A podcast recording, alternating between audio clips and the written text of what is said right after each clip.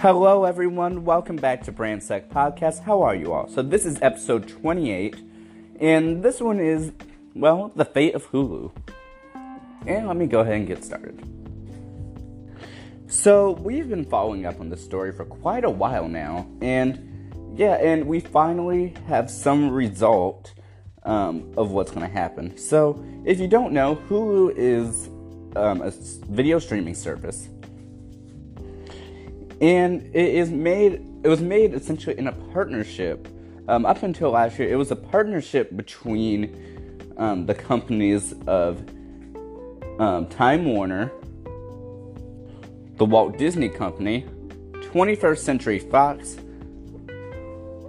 disney comcast and fox each owned 30% of the company while time warner owned 10% However, last year is when it really things really started to change up. Because Time Warner was purchased by AT&T Inc. Um, and it changed to Warner Media, so um, that made AT&T gain its 10% um, in place of where Time Warner was, and then afterwards, um, the Walt Disney Company went ahead and purchased the majority of 21st Century Fox, and that was effective this year, um, making Disney's share go from 30% to 60%. And then, in addition to all of that, we find out that Comcast actually, when they purchased Universal, that they've actually been forbidden to do anything about it up until essentially a few months ago. And so now they have all kind of been altered the way Hulu works and is functioned. And then before I get into what has happened um, as of today, it is also important to note that the companies of Verizon um, and Spotify, um, as well as Nippon TV, also had some um, major contributing partnerships with Hulu, with Verizon taking all of Hulu's free, ser- um, free services and hosting it on um, Yahoo's website, which Verizon owns um, under the name of Yahoo TV, but it is all Hulu content nonetheless. It is just hosted um, on Verizon's platform. And then with Spotify, um, certain Spotify accounts get you a free Hulu um, access and so that way you can stream both music and TV all with a single account essentially. And then Nippon TV, they provide um, the essential Hulu services um, to those users in Japan. Just keep in mind that as of right now, um, in May 2019, that Hulu only operates in the United States and Japan. And they have two separate um, different operations set up. So now let me move into um, what has recently happened. So, effective immediately, um, as of today, Comcast has decided to give up all rights um, to Hulu, essentially to the Walt Disney Company, giving them full control um, of the entirety of essentially the joint venture. So, what exactly does this mean? Does that mean that the di- the service is going to be all Disney? Absolutely not. So, apparently, um, afterwards, the 60 now 67% that Disney owns will remain 67%, and now going up to 33% that Comcast owns, and the percentages change because of AT&T's um, departure but essentially, um, in all essence of it, that the way has um, been put is that Comcast will still exclusively stream um, all of its content onto Hulu until 2024. And after that point, um, it will remain as such until one of them decides to pull out um, of the deal. Now, most likely it will not be Disney leaving, but it would be Comcast leaving so if one of them um, would like Comcast to leave, for example, they would have to do that. So if Comcast wants to leave, Disney has to purchase the rest of Hulu. However, if um, Disney wants um, Comcast to leave, um, Comcast will have to pay Disney uh, out. And that's essentially how that would work. But essentially, even though this isn't necessarily a promising thing for anything after 2024, this does give us some reassurance that the streaming service will continue to um, cater from multiple different content providers, as Hulu is one of the very few remaining streaming services which allow a multitude of services um, and content providers all into one service.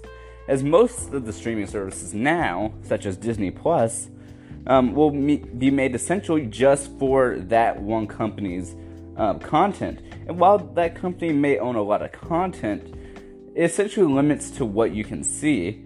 So, for example, if I were to subscribe to Disney Plus, I'm essentially going to get um, only Disney, uh, currently owned Disney content, and pretty much not much else.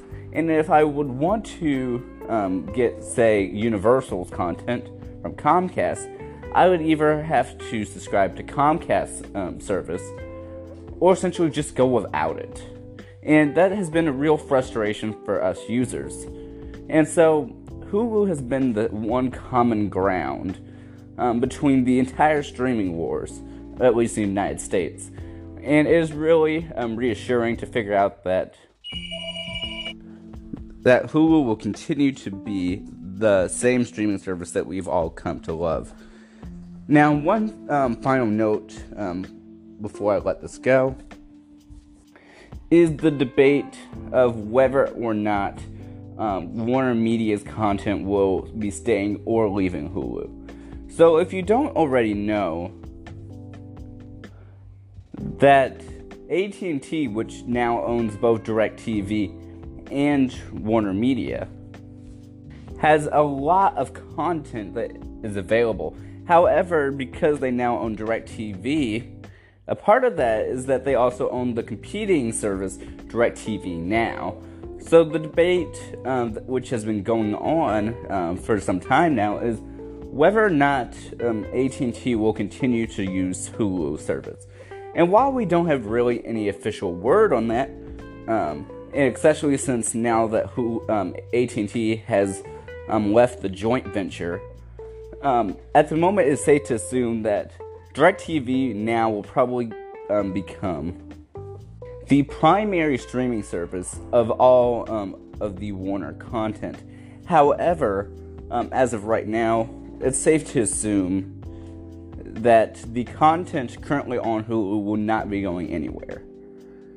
However, like I said, this is unofficial and it can change at any time as far as the AT&T content. However, this is um, somewhat similar to the new um, preparation of the Disney streaming you see, Disney currently um, is preparing to um, preparing for the launch of its own streaming platform called Disney Plus. However, um, this will not be replacing Hulu, despite that now Disney owns two services and they will not be competing against each other.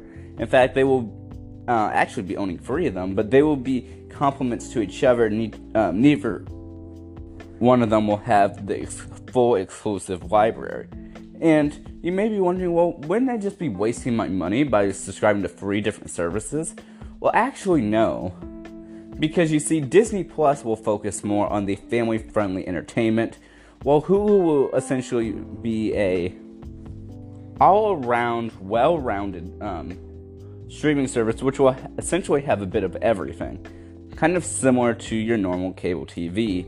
And then the third one, ESPN Plus, will uh, essentially be a complement to ESPN and, the fact that it has all the different sports and esports uh, contests which are normally hosted on ESPN, as well as some additional content, um, all there. So that way, theoretically, from Disney's um, standpoint, you essentially have three different options because not everyone will want all free services, um, nor would they want the content on all three of them. So you only pick the ones that you want and I mean, that works out for the majority of people. And then, so it's safe to assume that as of right now, the AT&T will go a similar route with directing everyone towards DirecTV now. However, keep the Hulu option open to um, those um, other consumers. But yeah, but that will do it for me for this one. thank you all for listening to today's podcast. Hope y'all liked it, and I'll catch you on the next one. Have a wonderful day.